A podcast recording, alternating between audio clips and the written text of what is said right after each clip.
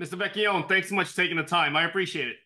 Thank you for having me, Dimitri. I hope you don't mind me calling you Dimitri. If uh, you can certainly call me Michael, you don't have to call me Mr. Vecchione. So we'll do, we'll do, we'll do away with the formalities. Yes, now, please. You've had a diverse career, more diverse than most prosecutors, right? You've had it sex crimes, you've had it homicide, you've had it rackets. Talk to me a bit about your background uh, and take me through your history. Okay.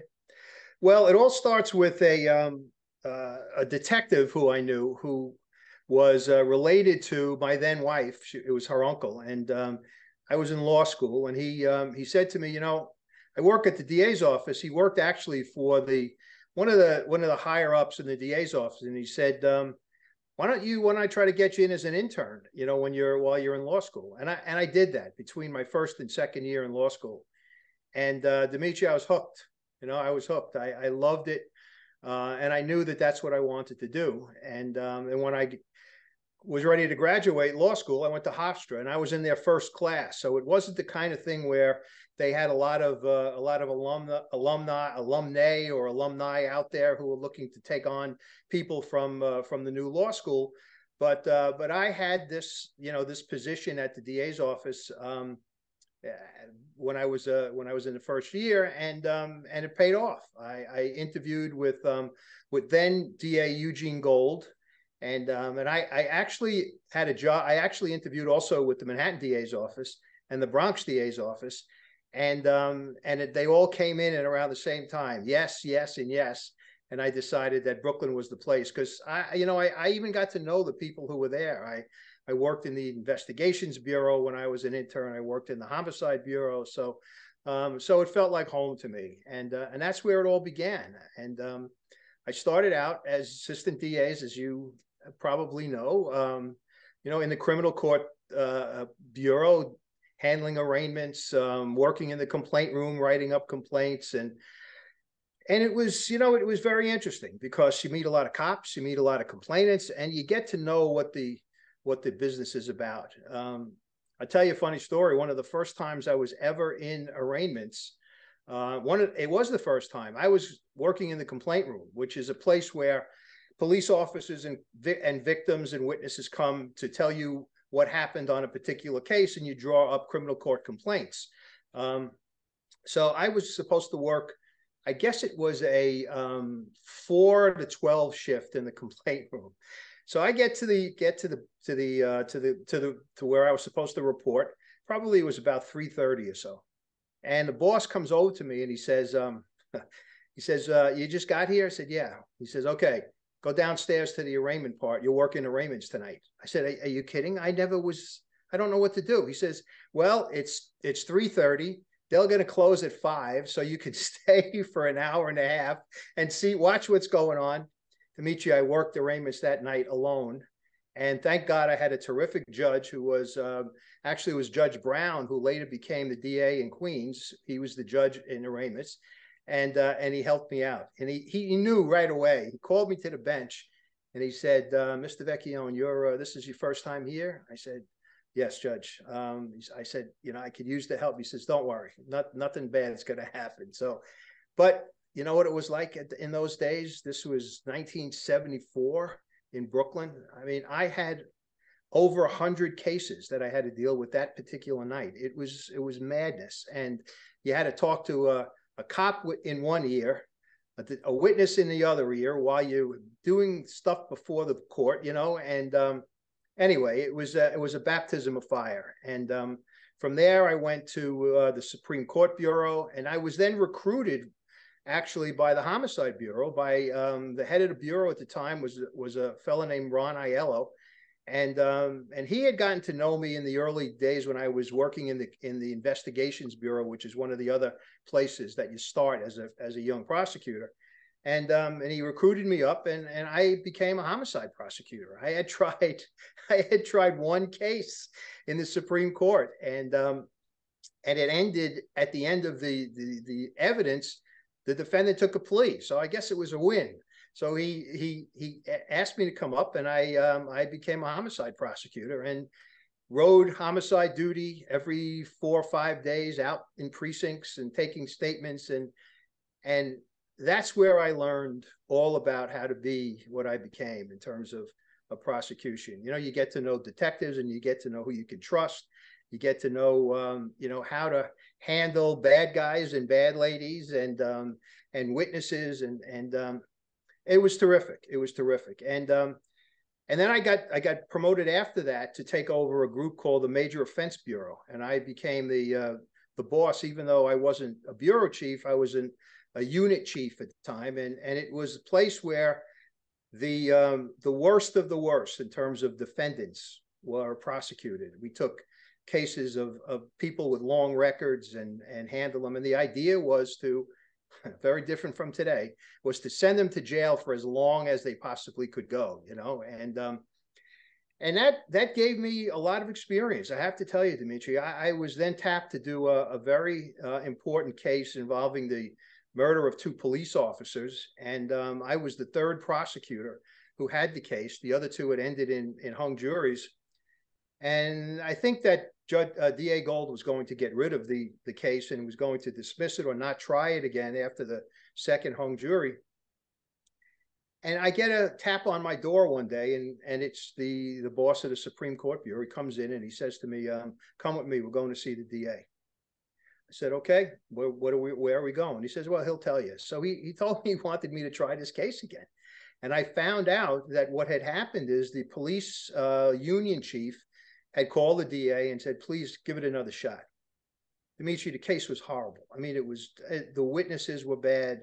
It had there, in addition to two trials and two sets of cross examination of these witnesses, they had also given statements to the writing DA, to the DA who later tried the cases. It was it was a mess, and um, as you could figure out, it was an acquittal. Um, but that didn't hurt me because I got good reviews from the people who watched the trial, including the judge and um, and his law secretary, who became a judge after that. And, and I tried a lot of cases with uh, in front of him.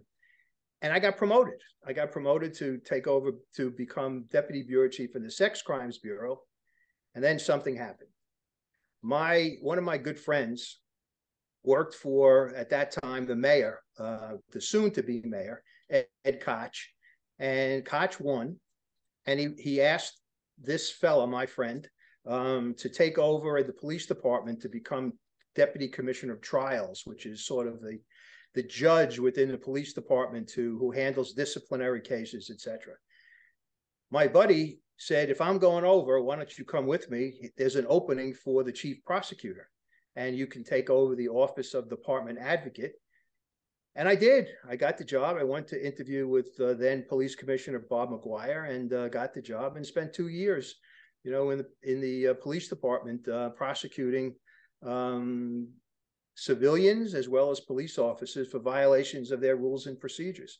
And I had done some big cases there, you know, some cases that the prosecutors in the city did not want to try. They didn't feel like they had enough evidence, so they would send the case back to us, and we would do a disciplinary proceeding because the standard of proof was a lot less. It was um, uh, not beyond a reasonable doubt. It was it was sort of like a civil. It was a civil proceeding. So um, I did that for two years, and then my friend who got me into this whole thing said, "I'm leaving. Why don't we start a law practice?" And I did. I went with him, and for the next ten years, we practiced law together um, until he decided to get back into politics and, and said, "I'm leaving." And I was on my own for a year when I got a call from Joe Hynes and uh, actually from a buddy of mine, a guy I had worked with a long time before I left. And he said, um, Hynes is looking for someone to take over, uh, to try important cases in the office. He was switching to the zone situation. You know, I'm sure you're familiar with it, right? So it was a brand new system. He wanted to make sure that somebody knew what they were doing when they were trying cases. And, and I got the call and I went and I got to tell you, before I stepped foot back into the office, which was going to be, I guess, maybe two or three months after I had gotten the call, um, I get a, another call from the from the DA's office, and they tell me, "Come on over, we have a case for you." And I'm I'm now a defense attorney, you know, so they they were preparing me because when they wanted me to do was when I gave them back to the office to try a very very important murder case that had ended in in a mistrial and it was going to be retried. The assistant DA who tried the case had taken a job in the Queens DA's office, and they wanted me to do it. So um, I came back to the office. Uh, I got promoted to deputy bureau chief of the homicide bureau before I even stepped into the into the place, and and then tried this case. And um, that was in January of uh, 92. January, February, March. That's how long it took me to try the case. When I got finished, I got called into the, to Hynes's office and said, I'm making you chief of the homicide bureau. And that was it, Dimitri. I, I became chief of the homicide bureau, then chief of trials. And then when Dennis Hawkins, who was my um, predecessor in rackets, decided to leave, uh, retire and move on to something else, Hynes called me in and said, "You ever want to practice, you know, and do rackets cases?" And I did. I, you know, I had enough. I tried so many homicide cases and had done so many. It was just, you know, kind of getting to the point where, as I say it to you now, I'm even embarrassed to say it. I used to say when it was not an important homicide case, you know, not a big deal with the papers and everything, I would call it, ah, this is just another bullshit homicide. And then I said to myself later on, wow, that's not the way to be because someone died, you know. So I knew that I had needed I needed a change, and I took over Rackets, and um, Rackets was you know the place where I found my home. It was really a terrific terrific spot, and um, once again, one of those at the beginning of my time there. Um, that fellow Ron Aiello, who used to be my boss in homicide, came uh, had a case. He was a defense attorney at the time, and he called it to uh, called up to Joe Hynes and said, "Listen, I have a client who's an attorney who thinks that uh, who has a judge who's shaking him down for um, you know for money," and that started me off on what would be a seven-year corruption investigation because that led to another case involving judges, corrupt judges, which led to corrupt politicians, which led to another judge who was and and it took me a long time to to get through that. Um, I had I was involved in in, in prosecuting, uh, investigating and prosecuting a former FBI agent and the famous mafia cops case involving two detectives who were um, who were on the take, the mob payroll, and um, and then, as you well know, the election in 2013 happened, and um, we were all uh, kind of.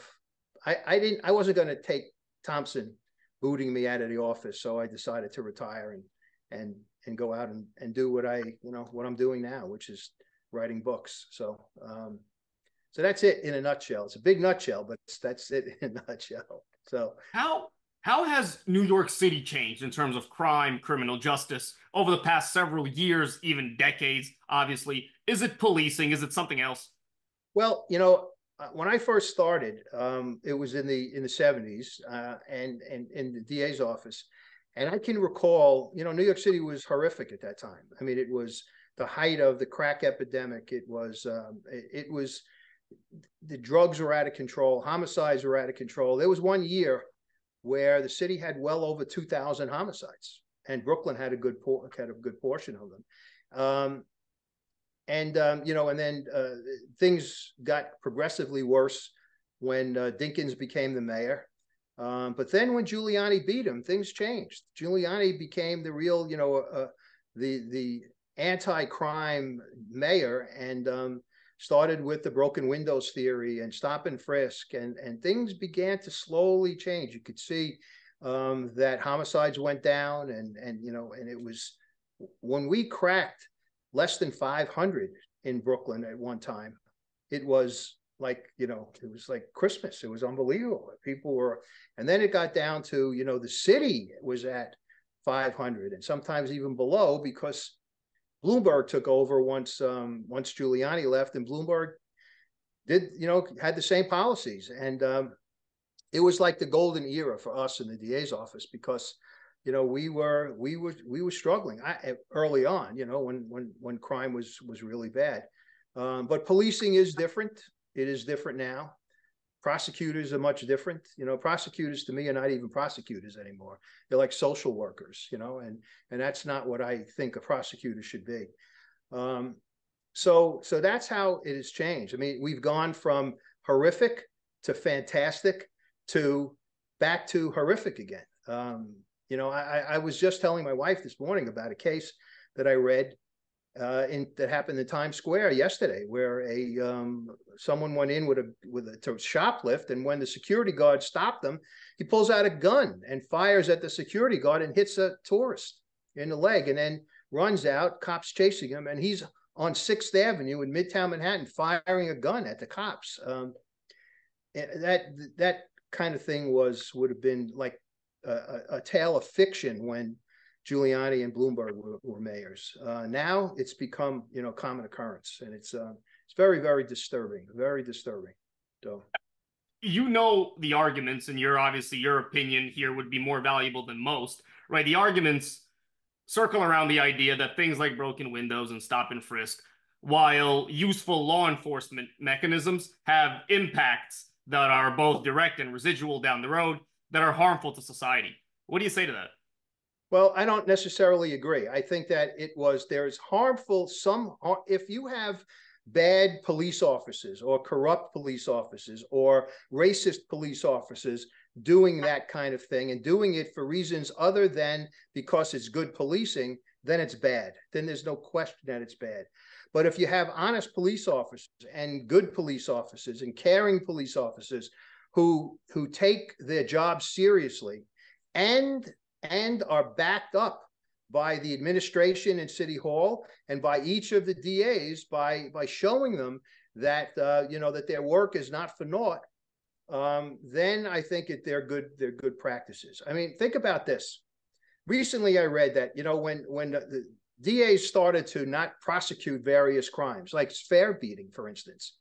Um, you know what they lost? They lost the ability to see if those people who were jumping the turnstile had a weapon on them because if they were caught jumping the turnstile, then a cop would would pat them down and many times find guns.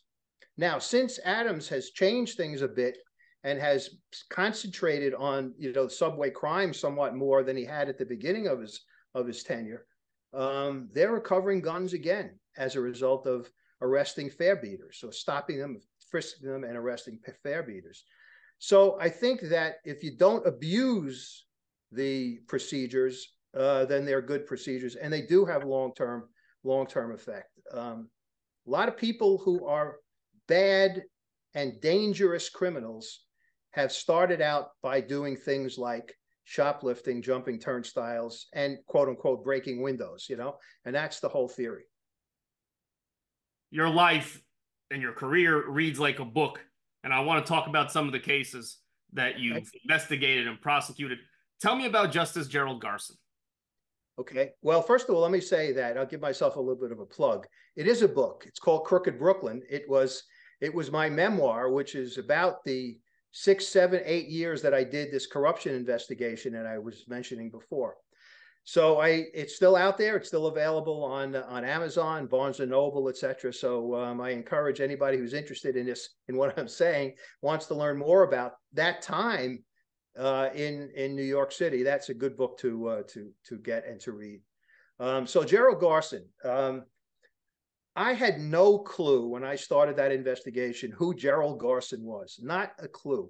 He was a civil judge. I practiced obviously in the DA's office in criminal term. But as I began to investigate him, and I'll get to how we started with the investigation in a second, um, I learned that he was the secretary or treasurer of the Brooklyn Democratic Party, and that he had gotten his position as a judge the way all judges in Brooklyn were getting their position at that time. The borough president, some other politician would say, you know, you've done a good job for us. You've done a good, you were a good Democrat. So we're going to give you this this position. And that's how he got his job. Not that he was qualified. He used to represent, by the way, um, uh, the taxi taxi drivers and taxi driver companies, taxi companies, etc. So um, not necessarily the resume that you would think a judge ultimately would be um, would, would have. So the way that we got the investigation is very very uh, interesting. Um, I had another case case before this in which that I told you about in which this lawyer came to us and told us that he had been solicited for uh, a, a, solicited of a, a, bribe from a judge who he had settled the case in front of, again in civil part and um, in civil term. And this is another judge who I had no clue even existed. His name was Victor Barron.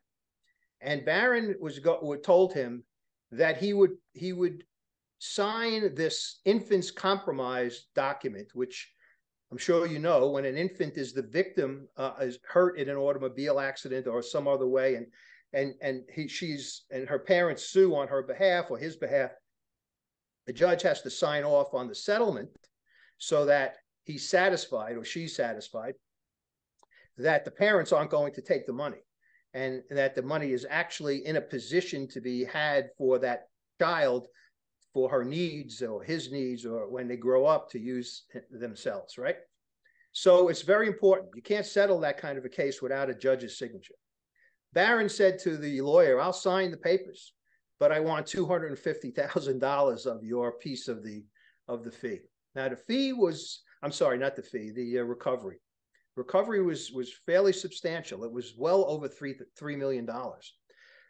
So the lawyer he told me, he said, I, I didn't know what to say. So I just said, okay. Um, so the judge signed it and, um, and months passed without him hearing from the judge. So he thought, well, you know, maybe I misheard, maybe I misunderstood. Right after the end of the year holidays, he gets a call and it's the judge. And he tells the judge says to him, I want to see you.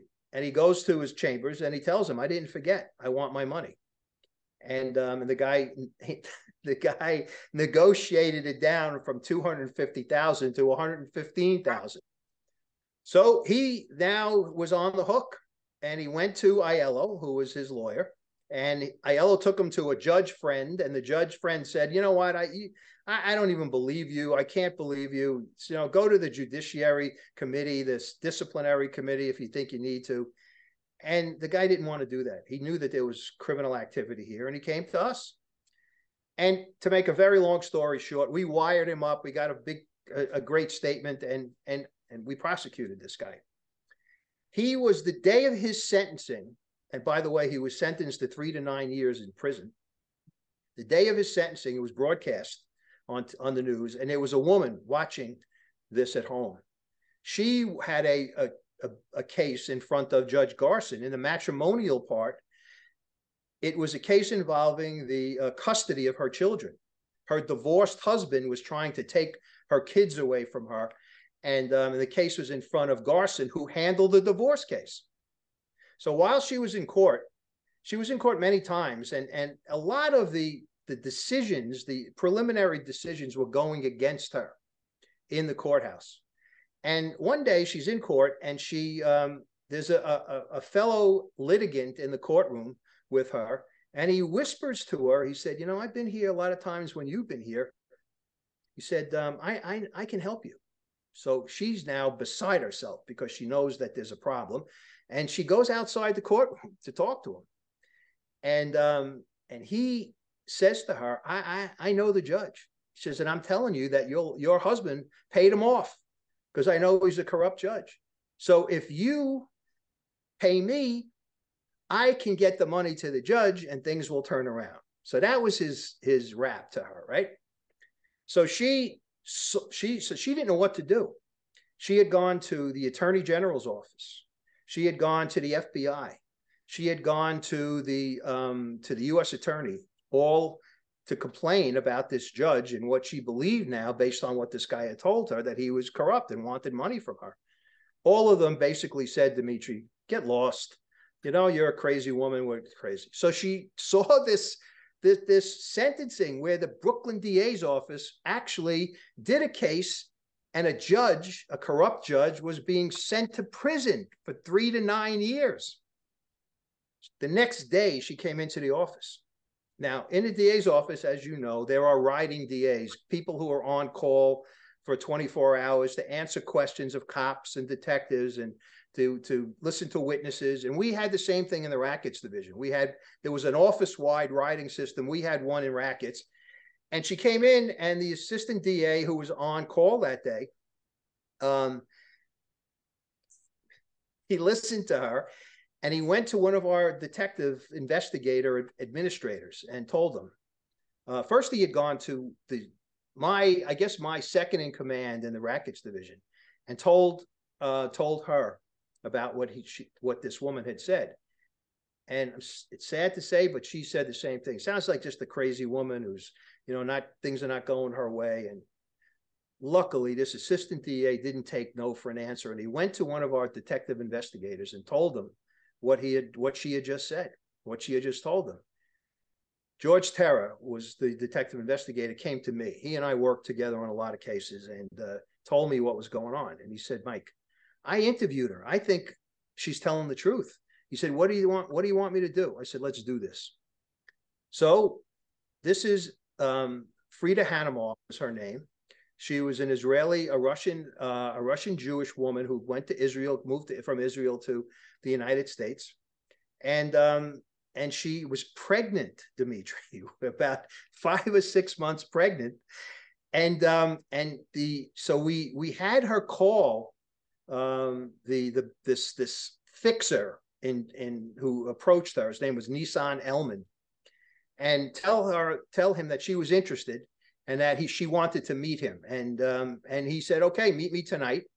He gave her his uh, his uh, his business uh, address. He was a guy who was sold like refurbished electronics, TVs, and DVD players and things of that nature. And uh, it was I forgot where it was in Brooklyn, maybe Flatbush or so.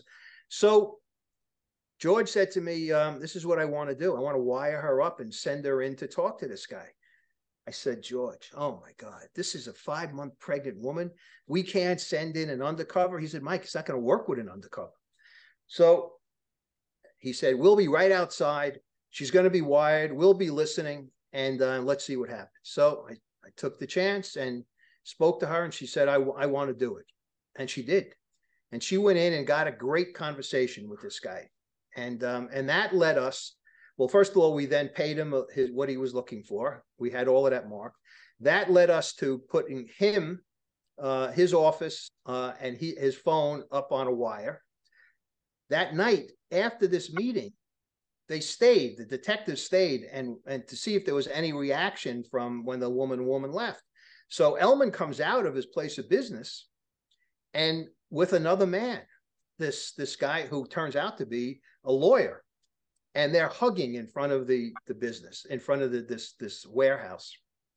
So we find out later on that his um, his name was Paul Siminovsky, and Siminovsky was the lawyer for the her children. He was assigned to represent the children, make sure that nothing happened, uh, you know, that the children's interests were protected, etc. So um, we found out that Siminovsky got a piece of the money that she paid to Elmann. Why? Because Siminovsky had an in uh, with this Judge Garson. He had been he he had been giving Garson some gifts, should we call them? He knew that Garson would um, would do what he wanted if he if he if he approached them, and so we went up on his phone his office was right down the block from the DA's office, believe it or not. And um, anyway, that led us to to picking up Siminovsky. I turned him. He became an informant for me. Sent them in wired to, to the judge, and um, but I missed a very very important piece. Once we spoke to Simon, once we heard things on his phone, Siminovsky, and we knew that Garson was basically on the take. We decided to put a recording device and a camera in the judge's chambers to watch what he what he had done, to watch and see and get evidence of, of what we knew was was corruption. Now, the case before with the judge that was arrested for wanting a piece of the of the infant's compromise money, the judge who was the administrative judge who um, who I had to go to to fill him in when we were about to arrest this guy, um, was, in my opinion, unfairly punished by the by the the court system. He was taken off that position um, out of and and sent to quote unquote a promotion to be a, a judge on the appellate term in in Brooklyn. Um, and a new judge was put in. She was from the court, Office of Court Administration and and she is brand new it's just after she takes the place of this other judge and i walk into her chambers and i introduce myself and i say uh, i'm here because i'm looking for another for looking for a search warrant and we're looking for an eavesdropping warrant, and we're looking to put a camera and recording device in the judge's chambers. Dimitri, I, I, I think she wanted to kind of crawl under the desk. That's how she says, not again. I said, I'm sorry, Judge. Yes, again. And I told her what I just told you. And we did it. We did it. We put in, we, we what we had to do was we had to get someone in the court system, uh, in the in the the court system to be to trust. We needed to trust somebody who could get us into places in the courthouse that we wouldn't be able to get into without tipping off everybody as to what we were doing. And we found the guy. He was the deputy clerk. He was the head of the civil clerks in the civil side. And he got us into the judge's chambers, which not his main chambers, but the judge had a courtroom in the municipal building in Brooklyn, which became a sort of courthouse on a couple of floors, and the matrimonial parts were in that building. So he had what I've called chambers. It's more like an ante room where he did his interviewing of witnesses or talk to lawyers and discuss settlements, etc. His main chambers were in the main courthouse. So they, um, the the George Terra and and the guy who was in charge of our wire wiring room and and knew this kind of stuff. Had, we had first of all we had to go probably I think it was probably eleven or twelve o'clock at night because we needed to make sure no one was around the courthouse. And we got into the into the building, went into the courthouse, and he um, he looked around into the in the chambers, looked up the ceiling, and it was like you know God had said great, you know, and had kind of touched his hand on our shoulder because he had an acoustical tile ceiling. And in the corner of one of the tiles, right over the judge's desk, was a corner was missing. So it was perfect to put a camera in there. And when we and when we originally showed it, we could see the judge and you could see the chairs in front of his desk on the side. And the wire, we put the the recording device and the and the wire we put into you might not even be old enough to know this, but when we had telephones, most people had landlines, and particularly in offices, they had telephone boxes where they would be screwed into the wall and the wires for the phone were in that box. Well, there was one right next to the judge's desk. Of course, it wasn't used anymore. So it was perfect. Unscrewed it, put the recording device in there, screwed it up. Nobody knew the difference. Now, first day, we turned on the equipment. It was as if they were robots. People were walking like this because the equipment wasn't that good. It was old. So we shut it down. I went to the DA and said, listen, if we're going to do this, we need to do it right. We need to invest in brand new equipment. And we he did. He said yes right away. And we spent thousands of dollars on new equipment. Went back in, Dimitri, to have to do this all over again. And when we turned it on, it was like I was watching you now on television. It was perfect. The sound was perfect. The the the, the video was perfect. And it got us a lot of information about Siminovsky, this lawyer. And we decided that we needed to turn him. We needed someone on the inside who could really give us the evidence and maybe even work for us. So what we did was we we picked him up one morning. He lived way out on east in eastern Queens in Bayside. And we knew where he lived, and George and a couple of his guys and gals um, knew what time he left for work. And they followed him one morning, and this is what the plan was. The plan was for one of the detectives to call Siminovsky's telephone so that um, he would be on the phone and and be a little bit distracted because we were going to follow him and at a certain point going to stop the car and then tell him he was under arrest and then and that's what happened and it worked perfectly and they brought him to um, to Fort Hamilton. You know where Fort Hamilton is? Or in way on the coast, the southern coast of Brooklyn, pretty much under the Verrazano Bridge. The Army um, criminal investigation division has an office there in one of the buildings and um, we've worked with them in rackets before and the the one of the bosses in charge there knew george and george was able to get him to allow us to use their offices to interview this attorney Now, the whole point, Dimitri, was that we couldn't interview people normally in the DA's office, et cetera, because this is the court system. And you well know downtown Brooklyn, it's like a it's a big city, but it's like a small town. Everybody sees what's going on. So bringing a sitting judge into the DA's office, even if we did it through the through the garage, somebody could have seen him. We didn't want to do that. So we brought him to to this location and it was cold. It was a February day. Snow was on the ground. Later on, the judge who I had originally gone to to tell him to, to ask her to give us the warrant, she later, when she found out all about what I'm about to what, I, what I'm telling you, she said, "Wow, it sounds like the gulag with the cold weather and and and the snow and all this other stuff."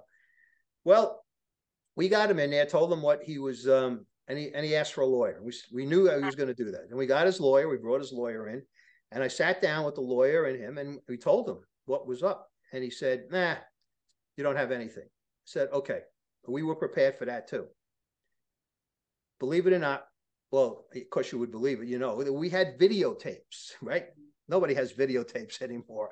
We had videotapes. We had the, the army gave us this big screen television, a videotape player and I said, I'd like you to watch something.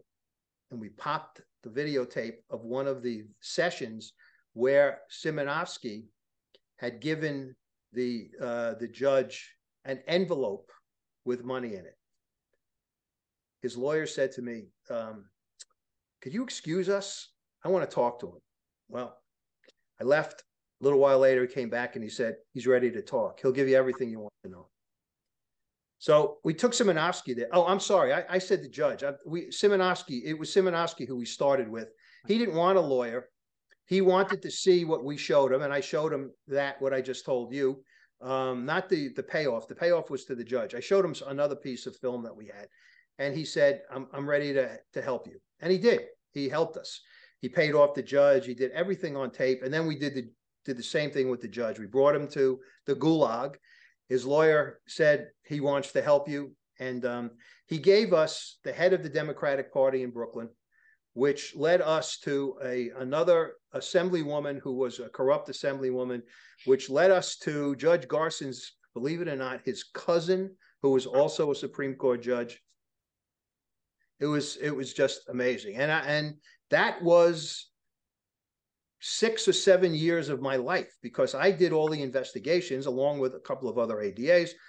The trials, I did the trials. So it was um so when we when we were finished with this part of my, when I was finished with this part of my life, Jerry Schmetterer, who was the the person in charge of the DA's publicity office, the, the press office, and I became very good friends. And he said to me, it almost like he had some sense as to what was going to happen with the election, he said, Mike, you know, we should, we got to write, use this in this, this seven years and write a book. And, and that's what, and that became Crooked Brooklyn.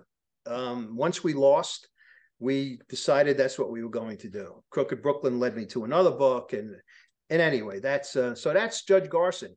By the way, Dimitri, one last piece. Garson, although working for us and with us, confessing, knowing the tapes we had, decided to go to trial. And his lawyer, who he got, who did, I'm sure he didn't pay the lawyer. He must have been a favor. Lawyer was terrible. The lawyer denied to the judge. I mean, he when he summed up, he said, "My client never took money. My client never did this." And all I did, and keep in mind now, we tried this case and we had this big, huge TV screen in the courtroom, and, and the whole jury watched him taking the money. In fact, when he took the envelope with the money, from the lawyer, from the corrupt lawyer. The lawyer left. He took the money out and started to count it. So it wasn't as if you know it was scraps of newspaper in that envelope. It was it was money. He went. He of course he got convicted. He got three to nine as well. Um, and and his information led us to Clarence Norman, who was the head of the Democratic Party in Brooklyn. I indicted him four times, convicted him three times.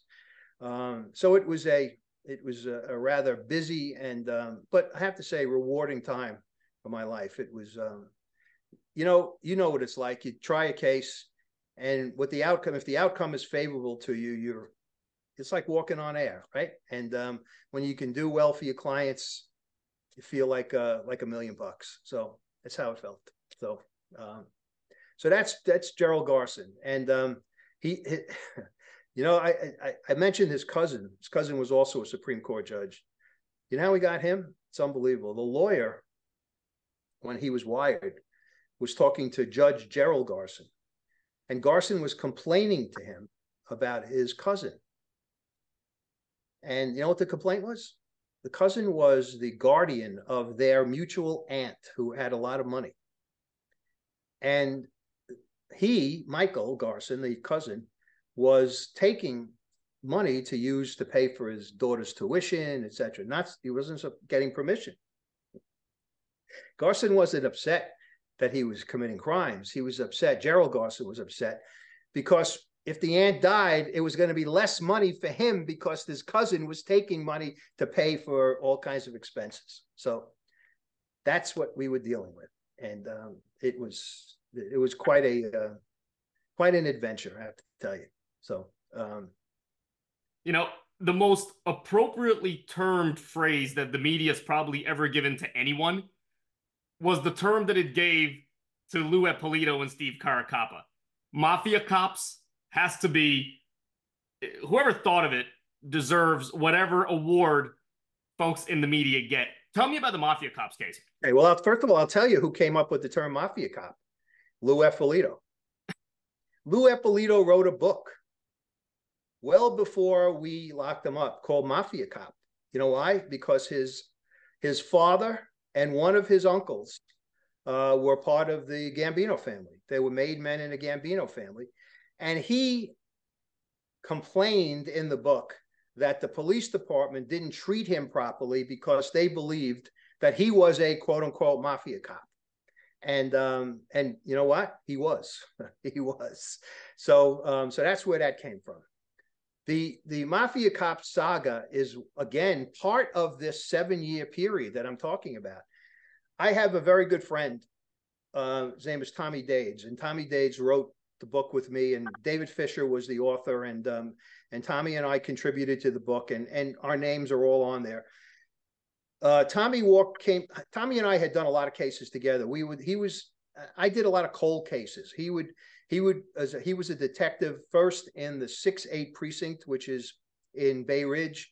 Then he went to the intelligence division, and um, he did a lot of mob cases. He had come to me one time. He didn't know me, but he had a case that he needed someone to handle, and he had heard about me and came and asked me if I would do this case with him. And um, and I got to tell you, Dimitri, it was not it was not a great case. It was really a pretty lousy case, but we did it, and I did it, and uh, we wound up winning the case. And and so that became. We laugh at each other now, and we say, he says to me, "You were my ADA," and I say, "And you were my detective," you know, because we did things together all the time. All these cases that he used to bring to me. So I remember I told you before I was I was in the police department for two years before I left as a prosecutor. Well, during that time, I learned about um, Lou Eppolito. He was not the favorite of the internal affairs people. Everyone had an idea that he might he was corrupt, and and it turns out he was obviously. Um, so I knew all about him, and uh, and one day I'm working on one of these judge cases, and Tommy walks in and he says, "Listen, I got some information about Eppolito because he knew that I where I had worked before." And I said, "What do you got?" tells me that the mother of one of the of the people that the mafia cops picked up and had killed on behalf of the mafia, um, on behalf of Gaspipe Casso, who was the underboss of the Lucchese family, maybe the consigliere, but he was a Lucchese. Um, he, I guess it, I have to start back up a little bit. The whole thing starts with, believe it or not, something completely separate from the mafia cops. The um, the murder of Paul Castellano, who was the head of the Gambino family, by John Gotti, Gas, uh, Sal, uh, Salvatore Gravano, Sammy Gravano, and others, um, was unsanctioned by the mafia head, the heads of the families. They did it on their own. That didn't sit well with two of the the heads of the mafia, Gaspipe Casso and Vincent Gigante, the Chin, who used to be the the guy who pretended to be a sad sack and walk around Greenwich Village, and um, and they gave the okay to um, to to Sammy. I'm sorry, to Gaspipe to um, to kill Gotti. They gave him the okay, and and Gas Pipe found out that Gotti would go on Sunday mornings to a particular social club in Bay Ridge, Bensonhurst, that area, and um, and he he hired and and recruited a demolitions expert from the army who he knew, and the plan was when Gotti and his driver pulled up and parked their car and went into the club, the munitions expert was going to put a bomb under the car and then set it off, killing Gotti and killing his driver. Well, they did exactly that. They put they set the whole thing up. In fact, Gas Pipe was the guy who was walking alongside the car just before they the the Gotti and the and his driver came to it. And as he was walking, he was carrying a grocery bag and looked like it had you know some Italian bread and things in it. And he he pretended to drop something, and when he did, he slid the he slid this IED kind of bomb under the car. Across the street on 86th Street in Brooklyn, across the other side of the street was the munitions expert who had the detonator and was ready to uh, was waiting for them to get into the car. So gas pipe goes, he goes around the corner, gets in his car and waits for the explosion. and um, two guys come out of the social club. The, the unfortunately, the guy in the car across the street didn't actually know who John didn't know anything about Gotti, or the, the, and he didn't know that the guys getting into the car, one of them was not John Gotti. It was his driver, but it wasn't Gotti. So he drives across the street, sets the bomb off, blows it up. Right. That the both of them die.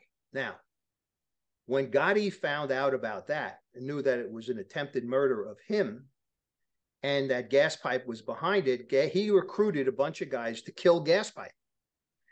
And Gaspipe is driving his car. He stops at a light in, I guess it's sort of Gravesend around George, the Georgetown houses out there. And um, when he's at the light, these guys open the, pull down the windows and shoot into the car. Gaspipe is driving. He ducks down. He gets hit, but he doesn't get killed. He gets out of the car. They take off. It is now his job, his his only job, his his obsession was to find out who was in that car. And how does he do it? Well, he recruits what he called his crystal balls. He was working with Caracappa and Eppolito at that time um, on small things. He had been introduced to them by a guy named Burt Kaplan. And um, and when he found when he escaped this murder attempt, he recruited them to find out who the guys of the car were. And they had records. They had all kinds, you know, they had police department records. They had computers at their disposal, and they found out. They found out. One of the guys was um, a guy named Jimmy Hydell. Hydell was one of the people in the car. So the mafia cops were looking for Jimmy Hydell, and they knew that he lived in Staten Island with his mother and his brother. And they went to the mother's house one afternoon knocked on the door. Oh, they, I'm sorry. As they were approaching the house, they saw someone who they thought was Jimmy. It turns out it was his brother Frankie. They introduced, they, they talked about him, and he said, "You know, you're looking for my brother. I'm Frankie," and, and they let him go. But they had knocked on the door of his mother's home before that, and she told them, "Jimmy is not not here." And when they left and saw Frankie on the street, who they thought was Jimmy, they pick him up, and and it turns out it was the wrong person. When Frankie comes home, he tells his mother all about this, right? So she never forgets about this. And she, and then Jimmy, of course, is killed. Gas pipe kills him and kills some of the other people who are involved.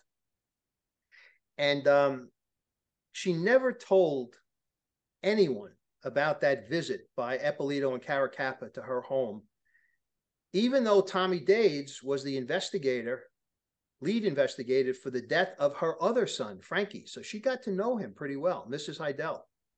She never told him. One day, out of the blue, Dimitri, she calls up Tommy and she says, You know, something I have to tell you. I got to get it off my chest. I never told you this before. And she tells him about the visit. And how does she know who they are? Well, she was watching a talk show the old Jesse, Sally Jessy Raphael talk show. And who was on? Eppolito with his book, Mafia Cop. She buys the book, Dimitri, and she opens it up, and inside are photographs. And there's a photograph of Eppolito and Caracappa in a police station. And she says, That's these are the guys. Okay. She at that time she went to the FBI. They nah, they didn't have any interest in it. The U.S. attorney had no interest. So she said, okay. But then she it didn't sit right with her, and she told Tommy.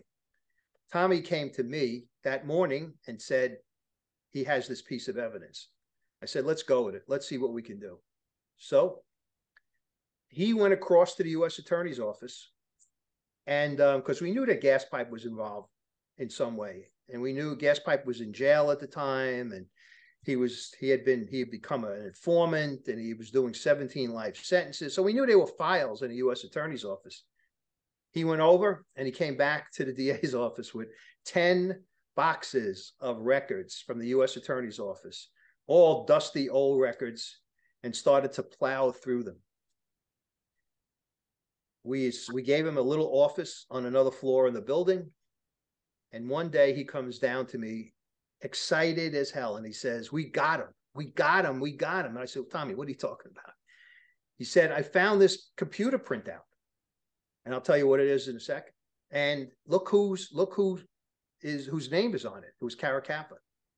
What Caracappa was asked to do by Gaspipe was to find out who was in that car ask around, ask around. They found out that there was a guy in the car named Nicky Guido who was um, who they didn't know specifically where he lived, but they figured that he had to live, you know, in South Brooklyn somewhere. And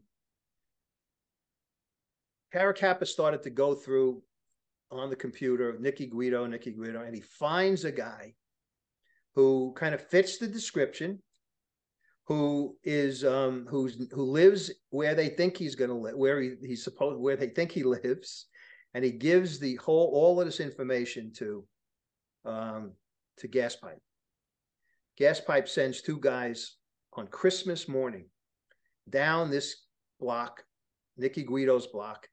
Guido is showing his a brand new car to his uncle. They're in the car, and this other car pulls up alongside.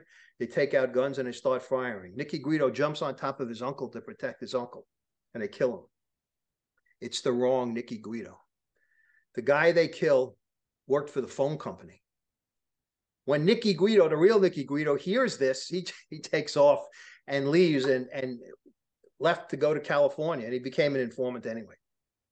So that was the piece of paper now, this computer printout that had the address of the guy who was killed, the name of the guy who was killed, and it had Caracappa had done it. And that started us off on the investigation. And one thing led to another, led to another. And then we hit a brick wall. And I said, you know, we need somebody on the inside. And Tommy finds out that Gaspipe Casso is in Brooklyn in the Metropolitan Detention Center in, in Sunset Park to testify at a trial. And I contact the U.S. Attorney's Office in Brooklyn and ask them if I can go talk to him because in order to get into those federal jails, you need the U.S. Attorney to give you some kind of permission. They say no. They say no. Why? Because they didn't want to give Casso any credit for anything good because he had been trying to mess up the Gotti conviction by telling people that that Sam Sammy Gravano had lied, etc. So um, I finally, I finally, um, actually, I jumped ahead. I, what I did first was to call his lawyer, Gaspipe's lawyer, and I spoke to him. And um, in the, while he was gonna, he was talking to Gaspipe to see if he would do it. The U.S. attorney said, "Forget it. We're not going to let you in." But I, I knew that I could work on it, so I was confident that if I had gotten his lawyer to say yes, I was going to get permission to do it. So the lawyer gets back to me and he says, um, "My client will do it, but here's what I want. He, I want him to get immunity from the Jimmy Hydell murder." I said to him, "Are you out of your mind?" I said, "Your guy is doing 17 life sentences. That's a Brooklyn murder. I've got you. Got it. You got immunity." No problem. I'll give you the immunity. So now let me go talk to him. He says, No, no, no, Mike, you don't understand. I want the feds to give us immunity also so that they won't bring him in on some kind of RICO thing and charge him with the Jimmy Hydell thing. I said to him, that's when I said to him, Are you crazy? I said, Do you think the feds are going to waste any more time? You guys doing 17 life sentences. He can't get another uh, uh, another sentence that, that makes it any worse. Nor if he if they give him immunity on this, is it going to get him out of jail? He's it's crazy. He said, I'm sorry. It's the only way we'll do it. Feds go off on their investigation, which they were not interested in, by the way, in the beginning with the mafia cops until we uncovered all of this stuff. Suddenly now they wanted to get involved, make a RICO case, etc. It, it was a mess, Dimitri. It was a mess. They lied to me. They went back on their word. They, the bottom line is the feds wound up taking the case, and um, and we got basically no credit from them um, other than me being allowed to stand up at the press conference to announce the arrest of these guys and saying the truth. I told them what, what happened. And then I went back and Joe Hynes did his own press conference and we were able to at least get get some credit. The other part of this that's really strange is that um, during the course of all these judge investigations and everything I was doing, we had we had gotten we started an investigation into a, a corrupt FBI agent who was involved with the Colombo family, etc. And um, Greg Scarpa was a, a, a, Colombo. I don't know what you want to call him. He wasn't a he wasn't a boss, but he was their their number one assassin. Um, he was called Lucifer by by the U.S. Attorney's Office when they were interviewing him. We had his son in. His son was an informant that came in from um, uh, Colorado, the, the jail in Colorado, and sat with us. And I had him in my office for a year. He came in, and when he came in one of the first days, he, I introduced myself, and he goes, "Oh, I'm glad I met you because I'm in there with Gas Pipe. He wants to talk to you. He wants you to come and see him. He, he wants to talk to you." So anyway, after all is said and done, I go down to at this point, Gas Pipe was in a, a prison hospital in North Carolina. So we fly down to North Carolina. I sit down with him, and um, and I said, first thing I said to him was, Did you read the book? We had written Friends of the Family by that time. He said, Yeah. I said, So what do you think? He goes, eh, about 95% accurate. I said, Okay, I'll take that. That's that's good. I said, But I got to ask you a question. Why did you not want to speak to me? You always tell me you want to talk to me now. Why didn't you want to speak to me? He said, Mike, I didn't know that you wanted to speak to me until I read the book.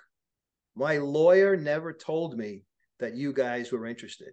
So pretty strange, right? And um, and you know what? I don't know if you remember what happened, but they tried the case in federal court, and Judge Weinstein dismisses it, sets it aside, sets the verdict aside, and says that the RICO link that they had to find to get these guys into court was too tenuous, etc. Well, he was overruled by the appellate court, and they went to jail for the rest of their lives. But um, that's the Mafia Cop Saga. And uh, and Friends of the Family was the first book that I had ever been involved with in terms of being partially, you know, a, a co-author, etc. And um, and it's all about that particular case. And um, since that time, Dimitri, we have found so much more information about what these two guys did. Uh, you can't you can't believe it. It's um, they had been on the take for a lot longer than we had originally thought. But we started because of J- uh, Betty Hydell, you know. So um, so that's that's the mafia cops. Um, it was so a no, uh, so it's no surprise that after you left public service, you went into writing. Tell me about your books. Okay. Well, as I said, the first one I uh, was I was a co-author during the time I was writing. I was in the DA's office, but we couldn't um, we couldn't do anything with it or release it because the case was still pending. So it took a little bit of time to, for it to be released. It's called Friends of the Family, and it's the inside story of the Mafia Cops case. Once Jerry and I left after Thompson came in, as I said to you, we had this idea of doing a book based on those years uh, during the, of those that big corruption scandal that I that uh, corruption investigation, and um, and that became Crooked Brooklyn, and um, and it's a it's all about the judges it's all about the the politicians it's all about the you know, the corrupt FBI agent. Well, not so much about him because I, I that's a case that I really don't want to talk about. Not because it was anything wrong, but it, it, just left a bad taste in my mouth. It was it had to be aborted because a couple of reporters had information that seemed to contradict one of our wit what one of our witnesses said. Anyway, and then um, we had the uh, we had the uh, touched on the mafia cops case in the book. And then we did a case, and this is part of the book, and it's the last part of the book, about a dentist who was a um, who was a dental surgeon who came to our attention when he he he when a a company that purchased a funeral home in Brooklyn in Bensonhurst what they were doing the the the the proprietor not the proprietors the principals of this company went to kind of look around the funeral home after they were after they had purchased it and they came upon a room in the upstairs floor of the funeral home of two inside the room were two guys who were in scrubs and they looked like they were working on a body.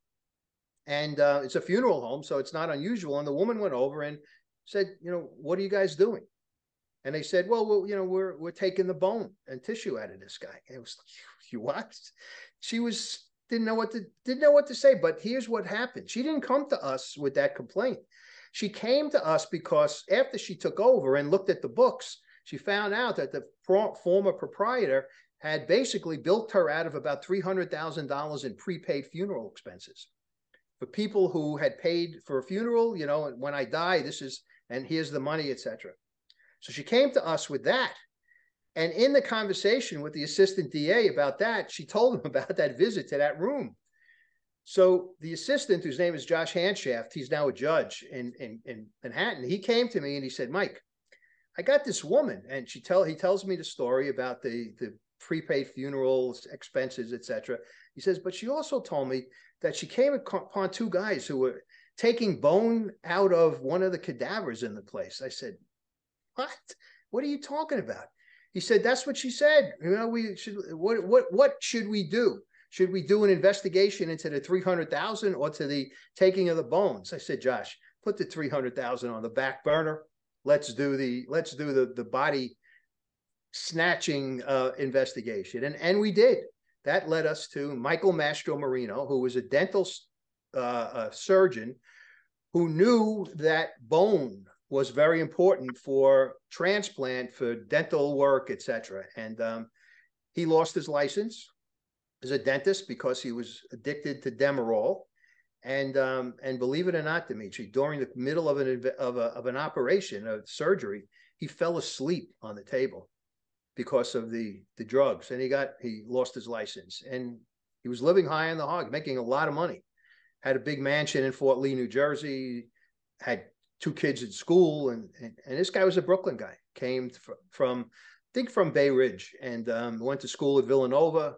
Was a good football player. In fact, so good that he was that he was touted as being NFL um, uh, worthy, and until he hurt his knee. So he went into dental uh, into dental school, and he became a dentist, and then a, and then a prominent surgeon. Um, and what he was doing was he knew that bone was important to this to the to that industry as well as other industries, uh, other parts of the medical profession for transplant, and decided to go into the business of of harvesting bone and tissue from cadavers. The problem was it's against the law unless you get the permission of a family member, which he was not getting. He wasn't getting it. They were saying no. So he decided to pay off funeral directors to give him access to the bodies so he could harvest the bone and tissue. It didn't make a difference to him if the body was the person died of HIV or um, hepatitis, or, or it didn't make a difference or they were 90 years old. And imagine taking a bone from someone and then selling it to a processing company and then have it trans uh, transplanted into a person your age, let's say, except the bone is 90 years old. So, um, so we had that case, and um, and it was a worldwide. Uh, I mean, we had when we did the press conference for the arrest of Mastromarino, we had so many people there. We had to open up another room in the DA's office to hold all of the press, and it was broadcast across the um, you know across the across the world basically. Um, so so that was that was kind of the the kind of the the denouement of uh, of the book in terms of the corruption investigation. It was kind of the the the end. Um, so we did that, and Jerry and I um, began to to to advertise and to publicize, and we we were asked to go to a meeting to talk about the book, a meeting of, of law enforcement people who and investigators who are retired and working in private industry, et cetera. And um, we talked all about it. We got to know the head of the organization, and we found out that he was a retired um, a retired agent for the federal government and worked for the Veterans Administration. And during his tenure, he locked up several doctors and nurses who were murdering veterans in the hospitals for various reasons. And uh, he tried to write a book. Let's just say he was a better investigator than he was a writer. He didn't do very well at writing. And uh, Jerry and I asked him if he was interested. So that became Behind the Murder Curtain. Um, and that was the another book. Jerry, my friend Jerry, then became ill and has passed away. And in the midst of writing the, the one of the books that I, I, put out last year called Homicide is My Business. And um, and that is about a mafia hitman that was an informant of mine um, back in the days when I first was in the DA's office. He became a, an informant for the, for me, for the federal government. He testified in front of Congress, and um, he had a life and was a, a, a colorful, as colorful a character, if you can call a hitman a colorful character, he was. Um, so homicide is my business was then, and then I decided that. Uh, well, I, it was decided for me actually by book agents that I got involved with. They said that, um, you know, you do true crime, and I said, well, you know, I want to do a, a book of short stories. I got a lot of cases; they're not book length stories, but I could tie them. You know, I could do them in one book. And they said, nah, if you can tie them all together and that would be the way you could sell it. And I and I said, okay, I, I have an idea, and I approached the publisher who I knew, and I sent her a, uh, proposal. Actually, I gave her the proposal. She asked me for it, and I was at a meeting with her, and I said, here, I have it, and she she took it and she loved it and gave me a three con- book contract, and I've written two, and I'm in the midst of writing book three now. The title is Fallen Angel, and I call it a true crime fantasy. And basically, what it is is a as a, a fantasy, a story of very, very bad crimes happening in Brooklyn. And I harken back to my days when there were 2,000 homicides in the city and things were horrible. And, um, and, and, a case that I did, the one that I told you about with the, that I came back to the DA's office and it was first trial I had, they gave me the case before I became an ADA to get ready. And then I came back and I tried it. It was the murder of a young um, Orthodox Jewish girl and I call her a girl because she was like 13 or 14 years old, and she was walking on the Williamsburg Bridge for exercise every Sunday morning, um, and she was accosted right around um, Hanukkah one one one year by a junkie who thought that she had money and um, and wanted to rob her, and she didn't. And he took her to another part of the bridge, and he strangled her with her own uh, with her own uh, uh, scarf, stripped her, and made it look as if it was a, a, a, sex crime. So he would not be even thought of as being one of these people who could do this. And then he hooked up with a one of his junkie friends who said, "You can't leave the body that way. You got to go back, and we've got to burn it." And they got gasoline and burnt this the body of this young woman. It when I tried it, and I said this at some point to not only to the jury but to colleagues and to I was interviewed like someone like you, I said it was as if I mean he was he was basically Satan. That's how bad this guy was. He had also killed his best friend, by the way, just before this, because his best friend wouldn't give him cash, so he he stuck his wallet and killed him so that he wouldn't give him up. I tried that case too and convicted him. But so the whole idea of Satan being behind these horrific crimes is is is my is my idea and they need a special prosecutor to handle the cases in which Satan is the instigator. When he comes to Brooklyn, he's been doing it all over the world. He comes to Brooklyn, and um, it just so happens that the prosecutor chosen was the chief of the homicide bureau in the DA's office in Brooklyn, and um, I call him Michael Gioka. And um, and it the all of the crimes that that Satan instigates um, are tried and handled by Gioka in these in these books. they're all true cases. They're all cases that I handled. So that's true crime fantasy. The crimes are true, but the whole kind of wrapped around story is uh, is the fantasy. And um, and I'm writing book three right now. When I get do, done with this, I'm going. I've got already got a contract for another true crime book about a detective, cop slash detective who was a, a good friend of mine and who was a tough, tough cop, a good, good detective. And um, when he retired, he went upstate, and his wife talked him into going to a Catholic retreat to, as part of you know, a, just renew their religion, etc. And he met some people who talked him into becoming a minister, prison minister, in uh, in a federal prison and a state prison upstate.